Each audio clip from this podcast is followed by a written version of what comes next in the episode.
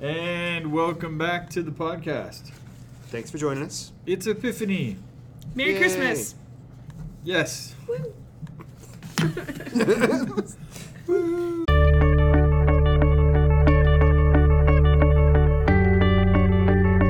Hey everybody, glad you're here. The readings can be found at the USCCB website, The Epiphany of the Lord. Our first reading comes from the book of Isaiah, chapter 60. Rise up in splendor, Jerusalem. Your light has come. The glory of the Lord shines upon you. See, darkness covers the earth, and thick clouds cover the peoples. But upon you the Lord shines, and over you appears his glory. Nations shall walk by your light, and kings by your shining radiance. Raise your eyes and look about. They all gather and come to you. Your sons come from afar, and your daughters in the arms of their nurses. Then you shall be radiant at what you see. Your heart shall throb and overflow. For the riches of the sea shall be emptied out before you. The wealth of nations shall be brought to you. Caravans of camels shall fill you. Dromedaries from Midian and Ephah. All from Sheba shall come, bearing gold and frankincense, and proclaiming the praises of the Lord. Our responsorial song comes from Psalm 72. Lord, every nation on earth will adore you. O God, with your judgment endow the king, and with your justice the king's son. He shall govern your people with justice, and your afflicted ones with judgment. Lord, every nation on earth will adore you. Justice shall flower in his days, and profound peace, till the moon be no more. May he rule from sea to sea, and from the river to the ends of the earth. Lord, every nation on earth will adore you. The kings of Tarshish and the isles shall offer gifts. The kings of Arabia and Seba shall bring tribute. All kings shall pay him homage. All nations shall serve him. Lord, every nation on earth will adore you. For he shall rescue the poor when he cries out, the afflicted when he has no one to help him. He shall have pity for the lowly and the poor. The lives of the poor he shall save. Lord, every nation on earth will adore you. And our second reading comes from St. Paul's letter to the Ephesians, chapter 3. Brothers and sisters, you have heard of the stewardship of God's grace that was given to me for your benefit, namely, that the mystery was made known to me by revelation. It was not made known to people in other generations, as it has now been revealed to his holy apostles and prophets by the Spirit that the Gentiles are co heirs, members of the same body, and co partners in the promise in Christ Jesus through the gospel. Our gospel is from the Gospel of Matthew, chapter 2. When Jesus was born in Bethlehem of Judea in the days of King Herod, behold, Magi from the east arrived in Jerusalem, saying, Where is the newborn King of the Jews? We saw his star at its rising and have come to do him homage.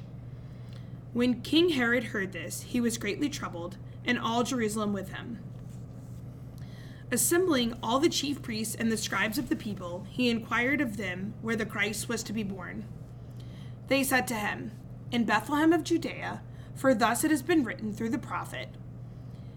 And you, Bethlehem, land of Judah, are by no means least among the rulers of Judah, since from you shall come a ruler, who is to shepherd my people Israel.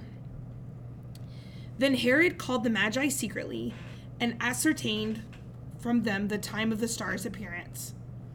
He sent them to Bethlehem and said, Go and search diligently for the child. When you have found him, bring me word, that I too may go and do him homage. After their audience with the king, they set out, and behold, the star that they had seen at its rising preceded them, until it came and stopped over the place where the child was. They were overjoyed at seeing the star, and on entering the house, they saw the child with Mary his mother. They prostrated themselves and did him homage. Then they opened their treasures and offered him gifts of gold, frankincense, and myrrh. And having been warned in a dream not to return to Herod, they departed for their country by another way. So we invite you to uh, pause here and take a minute to look over the readings uh, and join us again once you do that as we reflect on some of the things that stood out to us and share with um, whoever you may be enjoying this podcast with some of the things that stand out to you or to personally reflect on those. And do the same. So one thing I love about just all of the readings in the Advent and Christmas season, um, it's just there's so many prophecies that they, uh, the church in her wisdom puts together uh, from Isaiah or Malachi, or some other places, that they show the prophecy or sort of the, the image that's given usually in Isaiah, and then the spot where it happens in a more concrete way in the gospel. Um, so we look at the beginning of the first reading. Your light has come. Um, your sons shall come from afar. Nations shall walk by your light. Um, all of that, and then we also see in the gospel that people, uh, the magi, who by most accounts are, are not Jews, they're not uh, necessarily even believers in the same God, and yet they're and they're probably from either Persia or Saudi Arabia or something, um, and they're noticing the incredible person of Jesus from a total from a distance like that. It's just it's just amazing the the ways that those words of Isaiah kind of come to life in the gospel in that way. Um, and, I, and and you know it happens throughout the last couple weeks and the next weeks coming up, um, which I think is just really cool. You know, I'm gonna pigtail off of that. Pigtail? Piggyback? what? I'm gonna piggyback off of that. Um, just because uh, what was really standing out to me with all of these readings was Paul's letter uh, to the people of Ephesus that it was not made known to people in other generations, but it has now been revealed to his holy apostles and prophets by the Spirit that Gentiles are co heirs, members of the same body, and co partners in the promise of Christ Jesus through the gospel. The Magi were not Jews, and yet they came to, to worship this king. This, you know, I, what, what does it say that they came to? Um, they were looking for the star's appearance uh, to to show reverence to the newborn king of the Jews. And yet, I wonder if once they did that, if they recognize who it really was. Like Paul says, like this is this was never revealed to previous generations, but is revealed to us now. That what happened.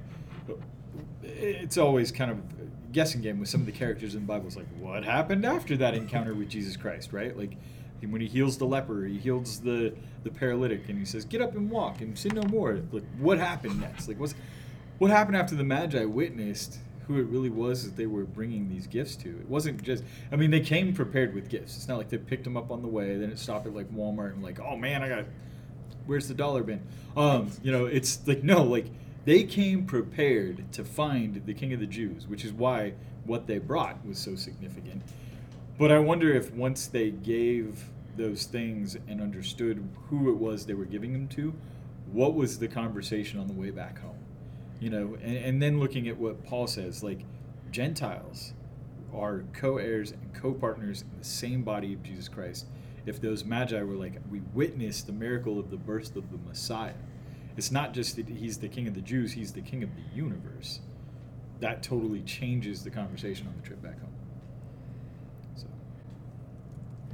I think they absolutely knew that um, he was the king, just like you said, by the gifts that they brought with them, which were um, gold, frankincense, and myrrh, specifically things that were used um, for kings and like in their anointing.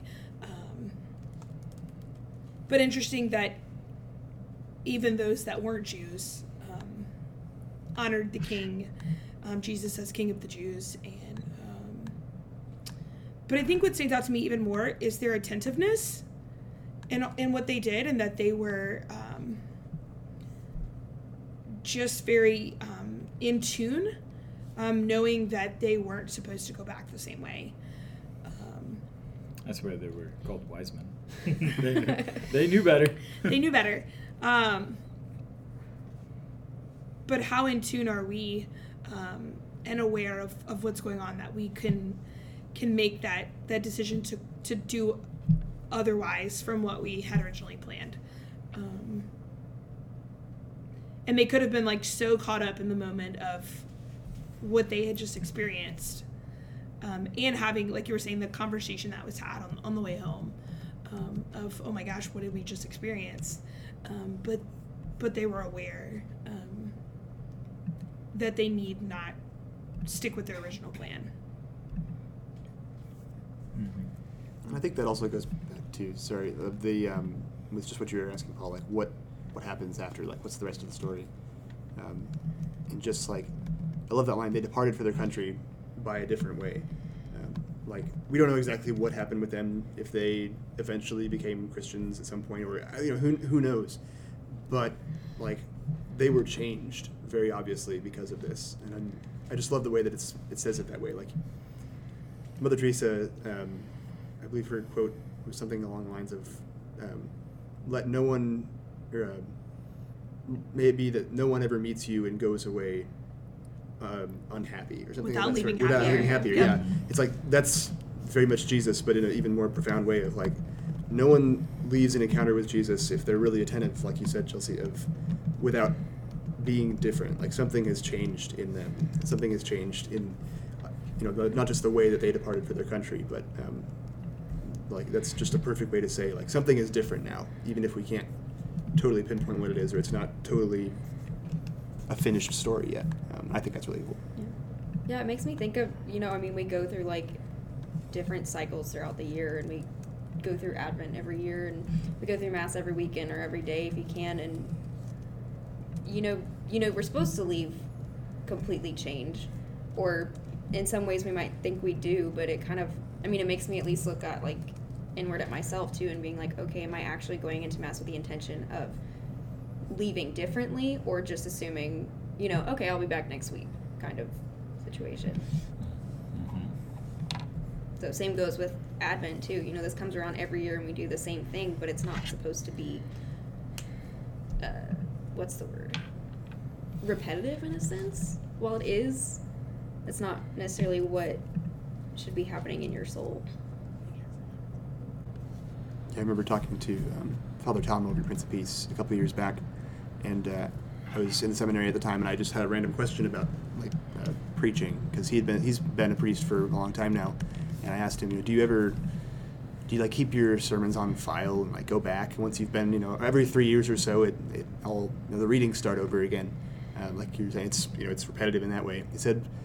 Well, sometimes if there's something really profound that I happen to say or you know whatever. But he said really it's more that I'm a different person by the time they come back around, um, and so I'll say something different. I'll have a different reflection. I'll have a different point of view on something. Um, I think that just like you're saying, there's that openness to being changed. Like when you when the Magi show up and there's Jesus, like they were willing to listen to whatever happened next, to the dream that they had, to who Jesus was, and then yeah, be changed. I think that's a great way to put it. It's like, am I willing to be changed by this encounter? I think that's that's interesting to think about. You know, for however long you've been Catholic, right? So I've been Catholic for 18 years now, 17 years now. I've heard all of these readings five or six times at least, you know, or done Bible reflections on them. I've been here at All Saints for seven years. This is the second, third time that I've done a Bible study on these same readings. But every time there's something a little different that stands out. You know, I think I could probably look back and be like, you know, the the imagery of light and darkness uh, in Isaiah, rise up in splendor, Jerusalem, your light has come, the glory of the Lord shines upon you. Um, that was probably something that stood out to me a lot more five, six years ago when we were in the middle of planning a diocesan conference that was about light coming into the world.